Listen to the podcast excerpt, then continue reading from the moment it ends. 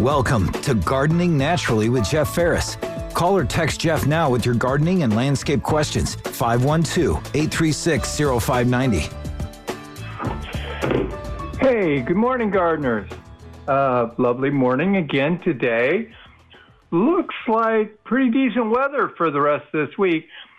Chance of rain. Uh, it's not going to be very heavy chance of rain. But again, we don't turn down rain here in Texas because it's so infrequent. We're still eight, I believe, inches behind for the year. And even if we were to pick up those eight inches between now and December 31st, that would be flash flood city. That would be an incredible amount of rain for what we have, what, six weeks left? Ugh wouldn't want to have to deal with that. In the meantime, for those of you gardening, uh, I wonder are you taking a bit of a break to prepare for Thanksgiving? Thanksgiving used to be a pretty big deal. Make lots of food, have people over, you know, things like that. And excuse me for bringing in the Grinch early this year, but it was always an interesting situation where you would spend all day preparing food to sit down and eat and 30 minutes later you're all done and you got to clean up the mess. Uh, don't do that anymore no. Don't we don't do that anymore. Doesn't mean we don't celebrate Thanksgiving with family, but we don't do the throw down a feast situation. Part of that is, you know, families are so spread out. I don't know about you, but I would rather be getting a root canal with no anesthesia than fly during the Thanksgiving break. that is just a bit much for me. Now, what about in the garden? Well, if you're preparing Thanksgiving meals, you should have a bunch of herbs in your garden. This is the proper time of the year for a whole host of herbs fennel, dill, uh, cilantro, parsley, uh, all kinds of things that there's nothing better than to be making a meal and to step out the door, reach down, and pluck a bunch of herbs that you need. That makes a meal you know that you talk about a touch of home. Eh, you grew it in your garden. Now, I look at the weather report, and for most of us in town folks, it's unlikely we're going to freeze. Now, Wednesday late, early Thursday, they say 38. If you're in further out, that's going to be close for you. But I have peppers and tomatoes yet. And my peppers look great. And I'm going to be able to go pick some of those and put them in uh, meals. That's going to be delicious. I wish they would get red before then. I don't think they're going to turn red between now and Thursday, but it's so nice. It is a touch you add to the meal, you share with others of things that I did that. That's a that's really a great line. I grew that food. Those are my tomatoes. Those are my peppers oh, that fresh taste of dill you have, or maybe you have bay leaves. Yeah, that came from my plants. It's kind of nice. You can make some really impressive meals and give them a real punch, a real punch up with homemade or homegrown herbs. Now, we have this holiday coming. We're all going to have some time off. We get together with friends and family, and we're going to have we're going to have problems with something, and that is going to be cedar.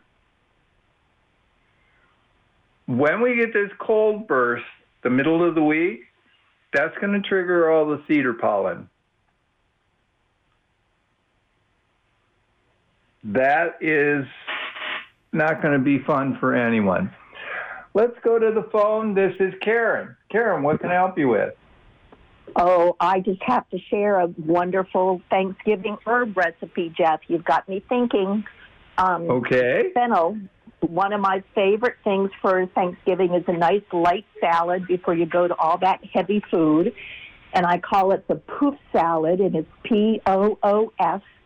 It's pistachios, olives, oranges, and fennel. And it is amazing. That sounds delicious. Um, you don't all you know what what to do with fennel, so it's just a perfect addition to the Thanksgiving table. Yeah, yeah.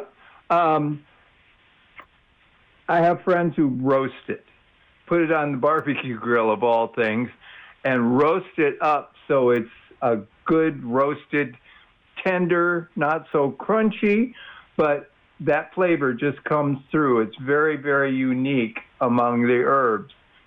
Personally, uh, we have in my family a salad where it's uh, kale and cranberries. It is it is very, very good. We look forward to it during the holidays. So there's another case. Uh, you can pluck it out of your garden and contribute it to a delicious, delicious meal. Well, and I never thought of roasting a whole bulb. So thanks for that, Jeff. I, am enjoying the cooking show this morning. well, you got to be careful. I'm uh, I'm one of those cooks who thinks slightly burned is actually a feature, not a problem. So, anyway, you have a you have a great Thanksgiving, Karen, and uh, thank you for calling. Thanks. You too. Take care. Yeah, folks. Uh, fennel, super good, super delicious. That aroma is awesome too. So this is this is putting your garden to use right now. We finally got some rain. We got some cooler weather. You can go out there and really punch up those Thanksgiving meals. Personally, sweet potato pie is my favorite at the Thanksgiving time frame. Not pumpkin, but sweet potato pie. And this is about the right time of the year to be pulling up those sweet potatoes if you haven't yet. They will be delicious in pie, super good in pie. And the smell of baking sweet potato pie, oh, that makes it Thanksgiving for me. Folks, this is Gardening Naturally. I need to take a quick break. I'll be right back. This is Gardening Naturally on News Radio KLBJ with host Jeff Ferris. Jeff is ready for your calls or text messages at 512 836 0590. Hey, welcome back, everybody. You know, I mentioned that this cold snap and the cold is really the trigger, we'll get the cedar pollen going. Are we going to have a bad year this year? No idea. No idea at all if you suffer from cedar pollen, one thing that you can do to help yourself is start your medications before you need them. Get that medicine in you so that when the cedar explodes, you're already somewhat protected. It'll help reduce the impact it will have on you. Now, when is that going to be? When is it going to be really bad cedar? Don't know. Usually, the cold is the identifier of a freeze or frost, and that tends to be a trigger. Once that happens, guess what? That's when the air is smoky because there's so much pollen. Let's go to the phone. This is Jim. Jim, what can I help you with? Hey, good morning. Uh, first off, I want to tell you I absolutely love your show. It makes me have something great to look forward to on the weekends. I learn a lot. Well, thank you, Jim. I appreciate that. You bet. Uh, my question is on rosemary plants. I bought two small rosemary plants. I don't even remember where, and I put them in, some, you know, some pots. Uh, I don't know the size, but they've been growing. They're looking good, uh, fairly good. I'm concerned about the sun. How much sun should they get a day? How and water? I water them once a week, and uh, I'm wondering if I should fertilize them to get them to grow. I'm hoping to get them into kind of like a small bush to put at the front doors. Okay. First off, they can usually handle pretty severe sun. Okay. Second, your watering cycle. Once a week is okay if those pots drain really well. They do. Because, okay, rosemary tends to be a drier plant. Um, it doesn't need lots and lots of water. So when you water, you kind of want to take them from a wet to dry cycle. Got it. Give them a good soaking, let them dry out. Um, okay, that was two out of three. What was the third one? Will you need to fertilize them? Oh, yeah. Hmm. You know, you don't have to overdo it. Small amounts of uh, of a fertilizer would help a lot. Things like you know has to grow. Uh, you could do um, fish emulsion fertilizers maybe once a month. Okay. Yeah, I was And thinking you it has to grow. Uh, that was Yeah. kind of ringing in my mind. I thought, yeah, I bet that would do, but I wanted to hear it from the expert. Well, and the other thing is, Jim, keep an eye on them because many of the rosemaries will bloom in the cool weather in, in, in the winter months. And they're beautiful. Mm. That blue flower everywhere. So you got that to look forward to also. yeah, yeah, I didn't know that. That's great. That's encouraging. Okay, well, you satisfied my questions, and I, I appreciate it very much. Uh, I really do. Thank you. Thanks for the call, Jim. Yeah, folks, rosemaries have gorgeous blooms. They they really do. And they tend to bloom in a period of time when your pollinators need something. So you will see rosemaries covered with bees. Let's go to the phone. This is James. James, what can I help you with? Morning, Jeff. Um, Yes, I just got my uh, onions delivered from Dixondale Farms, and they have a fertilizer recommendation. Um, it's uh, pre-plant uh, with uh, 10, 20, 10, and then uh, every three weeks um, ammonium sulfate 2100. And I wondered what you, the organic guys had uh, for that. Okay, uh, no ammonium sulfate. You know that's not coming from the organic side. That's um, pure chemistry. That doesn't mean that it's a horrid product.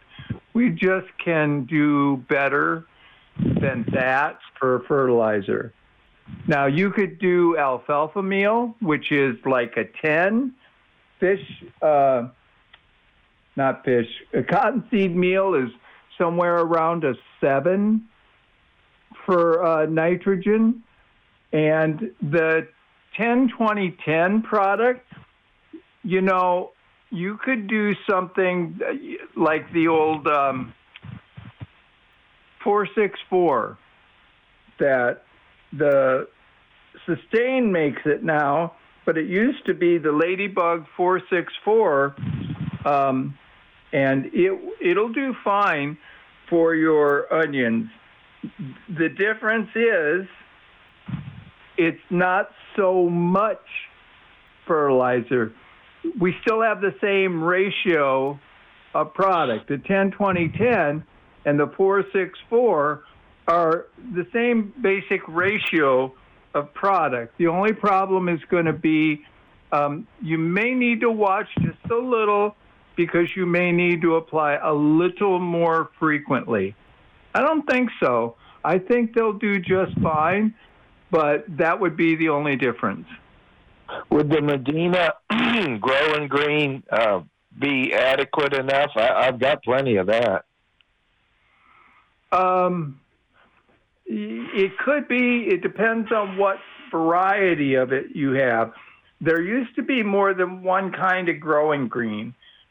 If you have one that uh, is similar to those ratios you're looking for, that'll be fine. That'll work just great. Okay, and is there any um, foliage spraying going on on the onions as they grow? Uh, is no harm at all if you want to do seaweed spray. But after that, no, there's really nothing that you need to to, to spray with, and they should do just fine for you. And do I need to put down the Nature's Creation uh, compost in the growing beds before I transplant? Always, always a great, always a great addition. James, I'm hey, well, the bottom of the hour. Got a break for the news. Thanks for the call. Folks, we'll be right back. This is Gardening Naturally on News Radio KLBJ with host Jeff Ferris. Jeff is ready for your calls or text messages at 512 836 0590.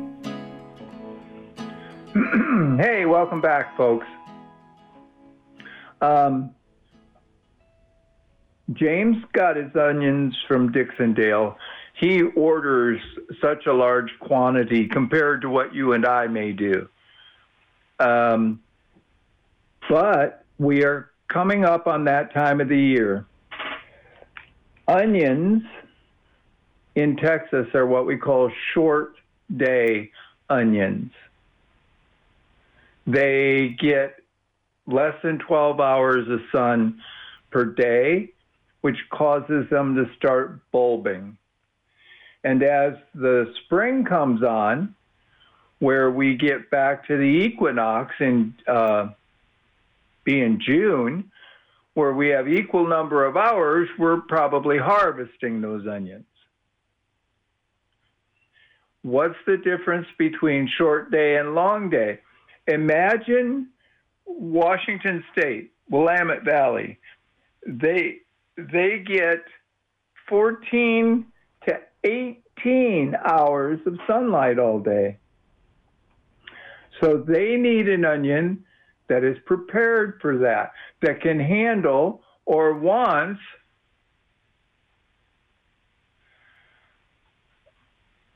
wants those number of hours of sun. So you may read about a cool onion or you may say, oh, I want to try this variety. Remember, you need what is classified as a short day onion for the Texas environment. If you get a long day onion, it's not going to bulb. It's not going to do what you're looking for it to do because it's going to be uh, it's going to be the wrong number of hours to keep it ha- happy. Onions are coming up. Your nurseries, James got his order. Dixondale is starting to ship them out. They will start showing up in the nurseries very soon. so if you're planning on it, you can start preparing your bed. He made a comment that was really important. The better the soil you start those onions in, the better they will grow. So adding a soil conditioner, adding a good compost, and working it into the top few inches of the soil. No tiller required, folks. You can use a um, garden fork. You can use your shovel. You can just take a hoe and drag it back and forth a few times, a couple of directions, to take that compost to get it worked in just to the top couple of inches. You do not need to make it super deep. The better that bed is prepared, the better your onions will do. Onions can generally handle a freeze. Onions can handle a freeze. They're a great winter plant. They don't require much care. I have seen pictures of onions growing up through the snow. So that is a good sign that they'll do just fine for our winter.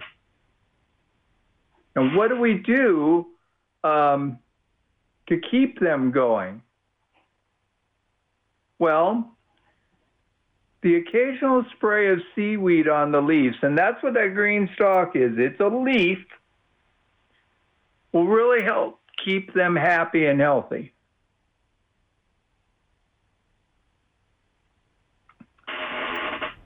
A little bit of fertilizer, not a ton, every two to three weeks. Side dress the onions with it. They should produce a nice bulb. And if you harvest them correctly, you don't wound them, you know, scratch them or something like that, and the skin's dry on it properly, you can keep onions for months and they'll be just as good.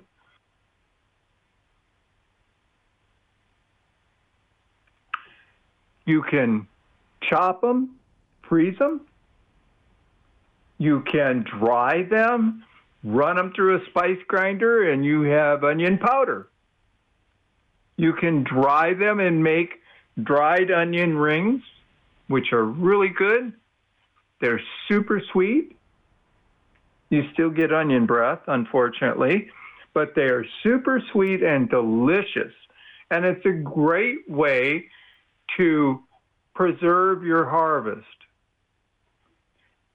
But we're coming up on that time, so prepare the bed first. Onions are in a family called alliums. Onions, garlic, shallots, and leeks Those are all alliums. That means you could be planting all of them now. They will do just fine during our cold weather. Garlic should have already been put in the ground. You can probably plant it now, but you should have already got it in the ground. That way, it would get a start to produce a bulb for you. Leeks do really well. Leeks are a messy plant. Every one of those leaves that form on a leek, right? Dirt gets in them. So you have to cut a leek basically in half and tear all the leaves out and rinse it really well to make sure you're getting all the dirt out of the leaf. Nobody, nobody wants to be eating soup or something like that and bite down and have grit in their mouth. So you really have to do a good job of washing leeks before you eat them. Now, speaking of plants that get dirty, spinach is a problem. Spinach, of all the plants, grows really well and fairly rapidly. I mean, spinach can be a cut and come again plant. Plant a bunch of it, come and harvest a few leaves, let them grow new leaves back. The problem is, is so some of the spinaches, the Savoy kind, the real crinkly leaves, well, they get dirt in those leaves, in the little cracks and crevices of the leaf. And you really have to wash them well. Now, there are plenty of spinaches that are flat leaf, meaning they don't have all those crinkles on. Just as good, just as tasty, and also cut and come again plants. So you can save yourself a little bit of effort or save yourself a tooth if you get flat leaf type spinaches instead of the crinkly kind. There's no real difference in taste. There may be a little crispness in the crinkly spinach that can be good, but flat leaf spinach is easier to wash and prepare. You don't have to worry about junk in it. And or you can do the crinkly spinach and just be careful like you would be with leeks. Really, really rinse it well. Make sure you get any and all dirt out of it so that you can put it to use. And you know, I said you can grow onions, and one of the things you can do is dry them to put them to, to use at a later date, throw them into meals and stuff, and let them absorb the moisture in the meal. Leeks are the same way. If you're cutting the leek up so that you can make sure you rinse it, well, cut it into oh, one inch long pieces and then put it in a dryer. You can store it that way, and you can add leeks, which are commonly added to soups, so that will rehydrate them. That'll turn them back into good, delicious uh, addition to any meal. They have that light onion flavor, and it will be wonderful. So, your allium family, we're getting ready to put that in. If you're putting in spinach, there is a difference between the two. And mostly it comes down to how much uh, sand you get into the leaf and can't get out. But they all taste the same. Folks, this is Gardening Naturally. I need to take a quick break. I'll be right back. This is Gardening Naturally on News Radio KLBJ with host Jeff Ferris. Jeff is ready for your calls or text messages at 512 836 0590. Hey, welcome back, everybody. um, I'm, I, I, I want to talk about something because this is really common.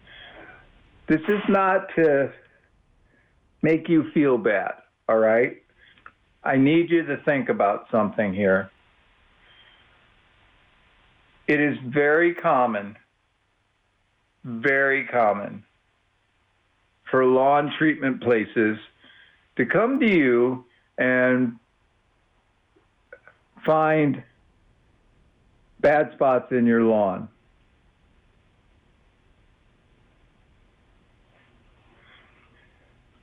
The problem with that is too many times they'll go, Oh, you got grubs. Really? Do they have x ray vision? Did they actually dig up in those brown areas and find a lot of grubs? And let me tell you, the natural balance of nature in a square foot of ground is five or fewer grubs. Five or fewer. That's a natural balance. They're not eating up your lawn when there's only five in that square foot of ground. More than that, there are a lot of situations where you can find places with more than that. Yeah, they could be an issue for you. Now, many of the products that kill grubs kind of over the top. All right? They are somewhat aggressive, meaning they're toxic. They can be very bad for you. So, what other ways can you take care of the grubs? One of the easier ones, and right now is not a bad time at all to be using it, are beneficial nematodes. They hunt down the grub. They can smell the uh, carbon dioxide that the grub emits. And they crawl into the grub and they eat and they multiply and they they burst out and go look for the next grub. Beneficial nematodes will not harm you, your pets, your plants, the soil, nothing if you have a bunch of grubs, look around your property. Do you have a lot of light at night? Because that attracts those beetles that lay the egg that becomes the grub. So before you start instantly assuming that you have grubs, dig up the area where you think they are. dig about six inches deep, about a square foot. Look through that soil. If you have more than five grubs in that little patch of ground, you probably need to get treatment. The, the chemical versions of grub killer are pretty intense. Consider trying the beneficial nematodes as a method of getting rid of them. Two things about that beneficial nematodes um, need moist, moisture in the soil. So we don't use them during the summer mm, because of the drought, for example, and the heat. But you can use them fall and you can use them in the spring, and that'll help reduce the grub problem. Let's go to the phone. This is Brendan. Brendan, what can I help you with? Good morning, Jeff, and thank you for your time in the program. I find it very interesting. Thank you. My question, my question for you uh, is this: uh, This time of year, when you pull into a parking place in front of just about any business that has these short uh, I guess you'd say oak trees, are it's a, a version of oak trees. There's acorns all over the place. I need to ask you about those. In fact, the danger part of those is when you get out, it feels like you're walking on ball bearings or marbles. But anyway, uh, I would be interested in trying to uh, plant some of these. And what would you suggest about uh, gathering some of these and what would be a good thing to do? Keep them in the refrigerator for the winter or uh, plant them now uh, and just let nature take its course? What do you suggest? And uh, hang up and listen. Uh, Brendan, in most cases, you can pick up those acorns. Now, the fresher they are, the better they are. So if they've been out there for, you know, a month, they could still be okay, but the the the sooner they fall in, the better they are to try to to start them into trees. get yourself like a five gallon container. You can get a five gallon bucket if you want. You can go find a five gallon nursery container, fill it with a good potting soil, and put in maybe a dozen of these acorns. They only need to be as deep as the acorn is wide. All right? So set it on the soil, push it in with your finger, cover it back up with soil. By doing like a dozen in a pot, we call that a community pot. If any at all sprout, you can separate those out later. There's a chance you may get, if you put a dozen in, you may get a dozen trees out of it. You may only get a couple, three, depending on the quality of the acorn. they generally don't need vernalization, which is that, oh, I got to keep them in the fridge. You can start them right now. When they sprout, you ha- you can leave them in there for quite a while, but you will need to separate them at some point and put them in their own containers. You went to all this trouble. You don't want to go out there and just stick them in the ground thinking they'll be a tree. Put them in their own containers and give them a little while to grow up, to be maybe two feet tall before you go out and put them out in the garden.